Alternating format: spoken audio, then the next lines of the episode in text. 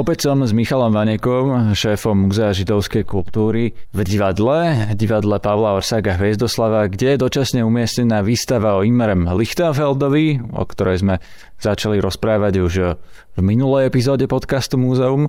No a tá e, je tu preto, lebo divadlo vlastne hrá hru Pressburger Fight Club práve o Imim Lichtenfeldovi, zakladateľovi Kraumagii, ktorý vlastne s, týmto, s touto technikou boja začal v Bratislave, keďže tu sa naučil boxovať, zápasiť a bojoval proti ľudákom na uliciach. Tak po stručnom úvode poďme k panelom tej výstavy, aby sme sa pozreli, čo to presne je. Už minule sme hovorili, ako Emil Lichtenfeld emigroval z Československa a teraz mi tu pán Vanek ukazuje nejaký záber.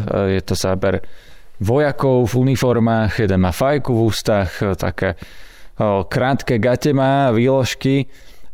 To je Imre Lichtenfeld? Áno, toto je Imi. Toto je fotografia z Beirutu, z Libanonu. Čiže on pôsobil na, niektorých, na niekoľkých miestach.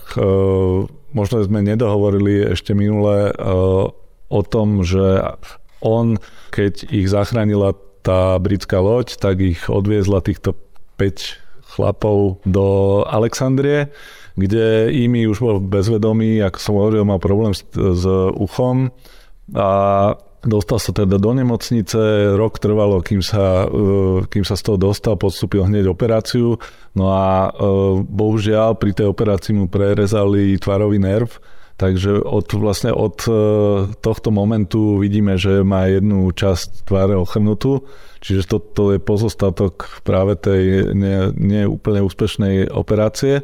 No, on sa tak zvláštne tvári, ale to som doteraz teda nevedel, že asi tá vykrivená tvár je vlastne v podstate handicap, lebo to na tej fotke vyzerá len, že má taký akože skeptický výraz. Hej, áno, bohužiaľ toto je výraz, ktorý mal, mal bežne kvôli práve tej nevydarenej operácii. No a pôsobil teda, keď sa vyzdravel, e, tak pôsobil vlastne na, v Severnej Afrike a na Blízkom východe v rámci e, Československej legie pod britskými silami. Takže on vlastne chcel emigrovať do Izraela, ale to sa mu nepodarilo a e, nastúpil k československým legiám. Áno, v rámci tých okolností, ktoré sme už minule spomínali, e, sa teda dostal najprv do Egypta, stal sa členom eh, britskej armády, teda Československej legie v rámci a eh, bojoval na niekoľkých miestach. No a v roku 1942 vlastne požiadal vstup na britské mandátne územie Palestíny no a, a dostal, dostal povolenie, čiže prešiel vlastne do, čo dneska poznáme ako Izrael, no a hneď sa zapojil do kvázi formovania budúcej izraelskej armády. Takže bojoval v druhej svetovej vojne, či nebojoval? Lebo keď ho tu vidíme v uniforme, tak eh, to evokuje, že možno áno, ale ste to nespomenuli. Hej, osobne som e, nevidel záznamy z bojových akcií, ktorých sa zúčastnil, čiže neviem e, presne povedať, že akých bojových akcií sa, sa zúčastnil, ale vieme o miestach, v ktorých pôsobil. Čiže vieme, že bol práve už v tom spomínanom Bejrute, bol v Líbii a v Egypte. Mm, pozerám, je to tu vlastne napísané, že postupne slúžil v Líbii, Syrii, Libanone a Egypte. Dokonca získal vyznamenanie za službu v rámci britských síl v Severnej Afrike. No, takže požiadal o vstup do Palestíny, ale to bolo pod e, správou Britov, čiže ako britský vojak sa vlastne dostal na územie vtedajšej Palestíny. A tam ako britský vojak mohol zakladať izraelské ozbrojené síly? No, nemohol, ale už tí, e, tí Židia, ktorí tam pôsobili a vlastne ich cieľom bolo vytvorenie židovského štátu, tak už tí, čo tam pôsobili, sa dozvedeli o imím, o jeho príchode a vedeli teda, čo má za sebou a hneď ho akoby e, zapojili do, e, do tréningu tých podzemných vtedy jednotiek, e, Hagany a Palmachu a pod týchto, to sú vlastne rôzne oddiely už teraz súčasnej izraelskej armády. No a hneď ho zapojili do telesnej prípravy vojakov a hneď na to aj do boja zblízka čo imi trénoval a stal sa neskôr teda šéfom tohto výcviku boja zblízka v izraelskej armáde. A to bolo vďaka tomu, že on vlastne to, čo sa naučil v Československu, alebo teda v Bratislave, potom zavádzal do tých svojich nejakých techník, alebo on to vlastne nejako inštitucionalizoval, povedal, že toto je Krav a ja som to vymyslel. Odkedy zhruba to sa dá takto definovať? No práve armáda bola, bola tá, ktorá mu navrhla, aby to kvázi spísal hej, do nejaké príručky systému toho, čo budú cvičiť vojakov. Čiže to, to bol ten prvý impuls. No a toto teda on spravil, spravil tak kvázi taký tréningový program a prevzala to po vzniku štátu Izrael v roku 1948, to prevzala armáda ako svoj oficiálny tréningový program a on bol vlastne šéfom toho programu. No a až do konca 60. rokov pôsobil v armáde, e, trénoval vojakov, no a neskôr teda, keď e, išiel do e, výslužby, tak e, veľa ľudí mu hovorilo aj blízkych priateľov, že, že by bolo zaujímavé e, v tom pokračovať a možno e, ako by to modifikovať aj pre civilistov. Takže to bol ďalší krok. Tak poďme ďalej pozrieť, čo tu vlastne máte na tých paneloch. Tu už vidíme staršieho imiho, podstatne staršieho. Na tom predchádzajúcom obrázku je to teda ešte mladý 30 niečo ročný muž. Zrazu ho vidíme vlastne s plešinou na takého už staršieho pána, ale ďalej cvičí vojakov, ale je tu dokonca napísané, že sú to etiópsky vojaci. To sú etiópsky vojaci a teraz asi treba povedať e, kontext v Izraeli či v Etiópii? To, to, toto bolo v Etiópii, to bola jedna z jeho uh, akoby zahraničných misií v rámci armády. Etiópsky král Haile Selassie požiadal o to, že či by im Izraelci nepomohli trénovať alebo vytrénovať jeho bodyguardov. No a to bola jedna z jeho uh, misií v zahraničí. Uh, bol v Etiópii uh, medzi rokmi 58 a 60, tam pôsobil a trénoval vlastne Túto na obrázku máme konkrétne bodyguardov kráľa Haileho Selasia. A na tej, na tej spodnej fotografii, eh, tej menšej, eh, máme Imiho v akcii na jednej z zo základní izraelskej armády okolo Netanie. Áno, on tam má, na sebe uniformu. Rozumiem, prečo Krámagu potrebujú ľudia, ktorí sú nejakí osobní strážcovia, ale v armáde boj blízka, už nie sme v stredoveku, už sú aj zbranie, ktoré sú teda na väčšiu ďalku. Využíva sa to ešte? O, bohužiaľ sa to využíva stále. Ja spolupracujem eh, pri rôznych prednáškach aj s ľuďmi, ktorí eh, trénujú Krav Magu aj teraz, aj v Bratislave a, a po Slovensku. No a ľudia práve z asociácie Krav Maga Slovensko, keďže som s nimi absolvoval niekoľko e, prednášok, tak oni majú tú praktickú časť a tam práve vysvetľujú o tom, že aké sú kvázi smery e, Krav Magy, e, čiže sú zamerania tejto sebaobrany na práve vojakov konkrétne, alebo ten vlastne e, represívny systém, jak to nazvať, e, vojakov, e, policajtov, potom je špeciálny, špeciálny systém alebo respektíve odnož alebo tréning obrany tretej osoby.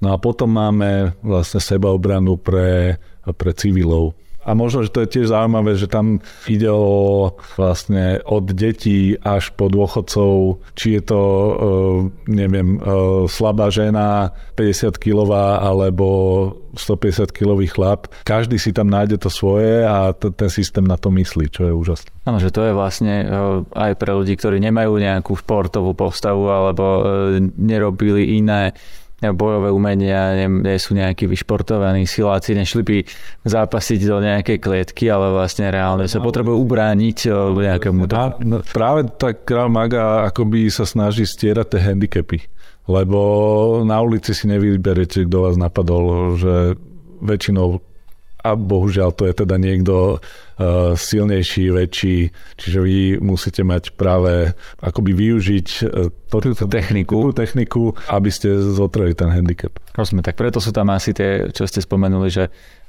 veci, ktoré vyzerajú menej férovo ako tie kopy do rozkroku a ja neviem, útoky na oči a podobné veci, aby vlastne sa aj naozaj um, ste sa dokázali ubrániť niekomu, kto je vyššia váhová kategória. Presne, ale zároveň mne, čo sa veľmi páči na tom systéme, alebo tej akoby filozofii okolo toho je uh, akoby pôsobiť aj preventívne. Už kvázi prvá, prvá lekcia Krav Maga je, uh, ako sa vyhnúť konfliktu čo je podľa mňa strašne dôležité, čiže už akoby vedieť rozoznať znaky toho, že sa schýluje k niečomu a radšej odísť. To je, to je prvá vec, ktorá väčšina teda ľudí, čo s, s tým uh, pracujú, vám povedia. A potom teda už keď uh, nie je inej cesty, ale vás niekto napadne, tak potom už sa vedieť brániť. Rozumiem. Naspäť k Imre Lichtenfeldovi, tu ho teda vidíme ešte v armáde, e, aj na nasledujúcej fotografii, to sú teda fotografie, treba povedať, že v životnej veľkosti Imi a Ilana na ich svadbe, čiže on sa oženil vo veku čo, 60 rokov, 50, tak nejako na tej fotke vyzerá byť. 50. 50 rokov mal, hej. A našiel si Slovenku z Hričovského podhradia blízko Žiliny. Ale tiež židovku a už v Izraeli? Áno, ona prežila uh, holokaust na Slovensku E, robila pre jednu švedskú firmu, aj kolegovia ju, ju skrýli. No a po vojne e, emigrovala e, do, do Izraela. No a tam, keďže bývali z hodou okolností v rovnakom meste, tak tá komunita, alebo tí, tí emigranti z rôznych štátov sa samozrejme zgrupovali spolu, no a tam si vlastne našiel túto Ilanu. Oni potom žili v Jeruzaleme alebo niekde inde v Izraeli? Oni žili v, v Netánii celý, celý život, ale trénoval, samozrejme mal aj celotvične v iných, alebo trénoval aj v iných mestách, mal aj v Tel Avive sme navštívili jednu z telocviční, jednu z prvých, kde, kde trénoval už teda civilov. No tak sa postupne dostávame k jeho kariére po armáde. Pozerám, že on sa stále ženil ešte v uniforme, čo vyzerá, že bol v armáde ešte ako 50 bol, či to už si dal len takú slávnostnú príležitosť? Vtedy už práve išiel e, postupne do výslužby. On sa ženil v 60. roku a to je aj rok, kedy odišiel do výslužby. No a v tom civile on potom e, začal založil si čo, nejakú firmu, alebo len nejaké telo výchovné spolky, alebo ako si to máme predstaviť, že sa dá rozvíjať e, technika sebaobrany v nejakom súkromnom sektore? No, veľa ľudí vedelo, že mal vlastne skúsenosti, že trénoval e, v armáde x rokov, no a veľa ľudí aj z jeho vlastne blízkych priateľov mu hovorilo, že, že by bolo fajn, keby v tom pokračoval, lebo bol v tom naozaj dobrý. A keď e, práve táto jeho uh, Iluš, ako ju volal, manželka, hovorila, že uh, najprv bola Krav Maga a potom bola ona, ale naozaj všetci, všetci, čo som ich stretol a poznali mi ho, tak naozaj, že toto bol jeho svet, čiže by bola strašná škoda, keby s tým prestal. No a myslím, že asi celkom ľahko ho prehovorili, nech v tom pokračuje. No a mal niekoľko študentov, e, s ktorými začal trénovať, z ktorých sa postupne stali, stali sami inštruktori. No a dneska vlastne aj keď sme natáčali e, dokumentárny film o ňom pre RTVS, tak sme e, sa stretli s niekoľkými študentmi, ktorí majú dnes vlastné školy a sú to 10 tisíce ľudí, ktorí trénujú po celom svete. Napríklad jeden z jeho študentov, Eyal Janilov a možno t- asi tá najznámejšia škola Krav Maga Global pôsobí, myslím, že v 80 krajinách sveta. Krátane Bratislavy. Tu už vidíme uh, i Michal Lichtenfelda na ďalšom uh, zábere. To je to taký síce kockovaný záber, ale je to už uh, starší muž, naozaj aj vyzerá tak, aj má takú postavu, aj tie vlasy už nemá. Ale vyzerá byť pomerne mobilný, tu kope uh, do výšky minimálne uh, niekoho hlavy No, takže to zrejme vyzerá, že bol veľmi akože fyzicky zdatný do uh, veľmi pokročilého veku. Hej, no tu má uh, 62 rokov a uh, akurát toto je tiež jedno z miest, ktoré stále existujú a sú veľmi významní. Zrovna toto je Wingate inštitút v Tel Avive, ktorý je to vlastne akoby naša FTVŠ je to vlastne univerzita, v ktorej sa dajú študovať trénerstvo a podobne rôznych športov.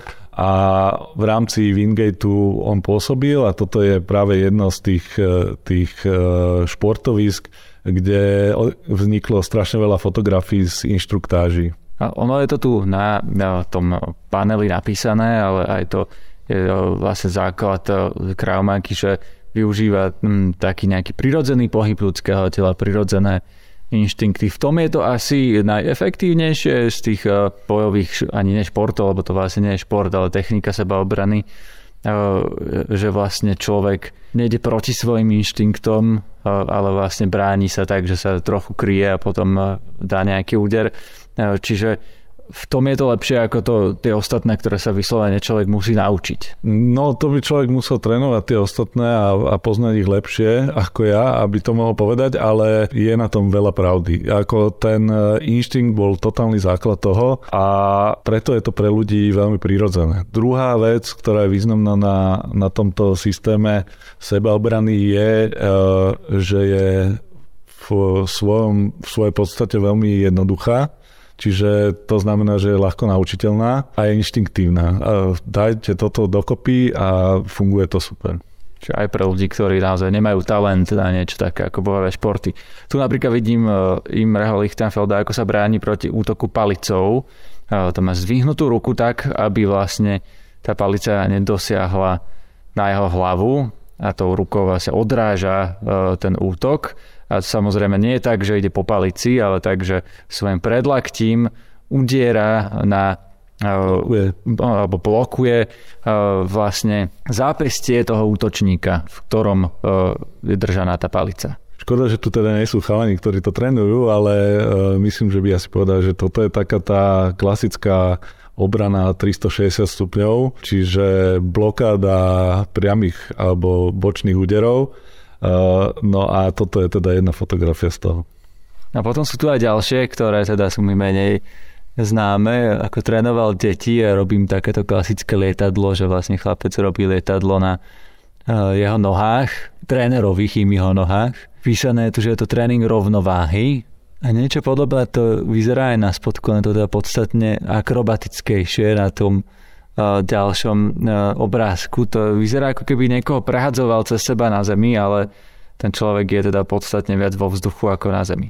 No hej, toto už sú také techniky e, vyššie, by som povedal. E, robil teda aj s deťmi, ako vidíme, ale práve s deťmi je zaujímavé e, som videl aj, vlastne aj sme použili v tom dokumente vlastne jeho vlastné slova alebo záznam z toho, jak on trénuje a t- ten práve v tom príhovore hovoril, že aj tieto, tieto deti, prvé, čo ich učí, je, aby vždy chodili so stýčenou hlavou, nebali sa, aby nevyvolávali konflikty, ale zároveň teda keď ich náhodou niekto napadne, aby sa vedeli uh, ubrániť, viac menej to platí pre dospelých.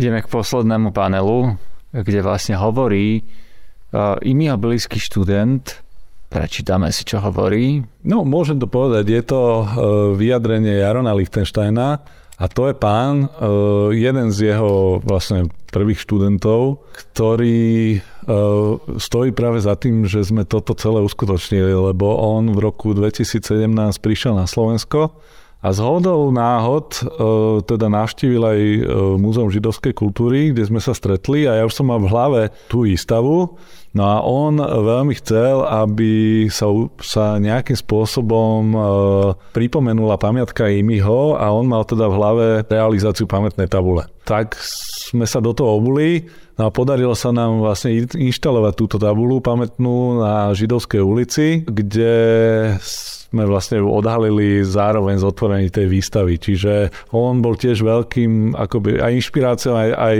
aj zdrojom informácií a teda už tu na to nevidno, ale na tej výstave v, na Židovskej ulici bolo aj niekoľko jeho osobných predmetov, takže to nám tiež zapožičali. Bolo veľmi zaujímavé napríklad od neho, on má doma vlastne originál jeho tréningového programu, čo je zaujímavé z toho pohľadu, že Imi vedel hebrejsky iba rozprávať, nevedel písať, čiže je to hebrečina v latinke A čiže to, to je len taká, taká zaujímavosť, že pre neho nebolo nejak moc podstatné učiť sa hebrejsky.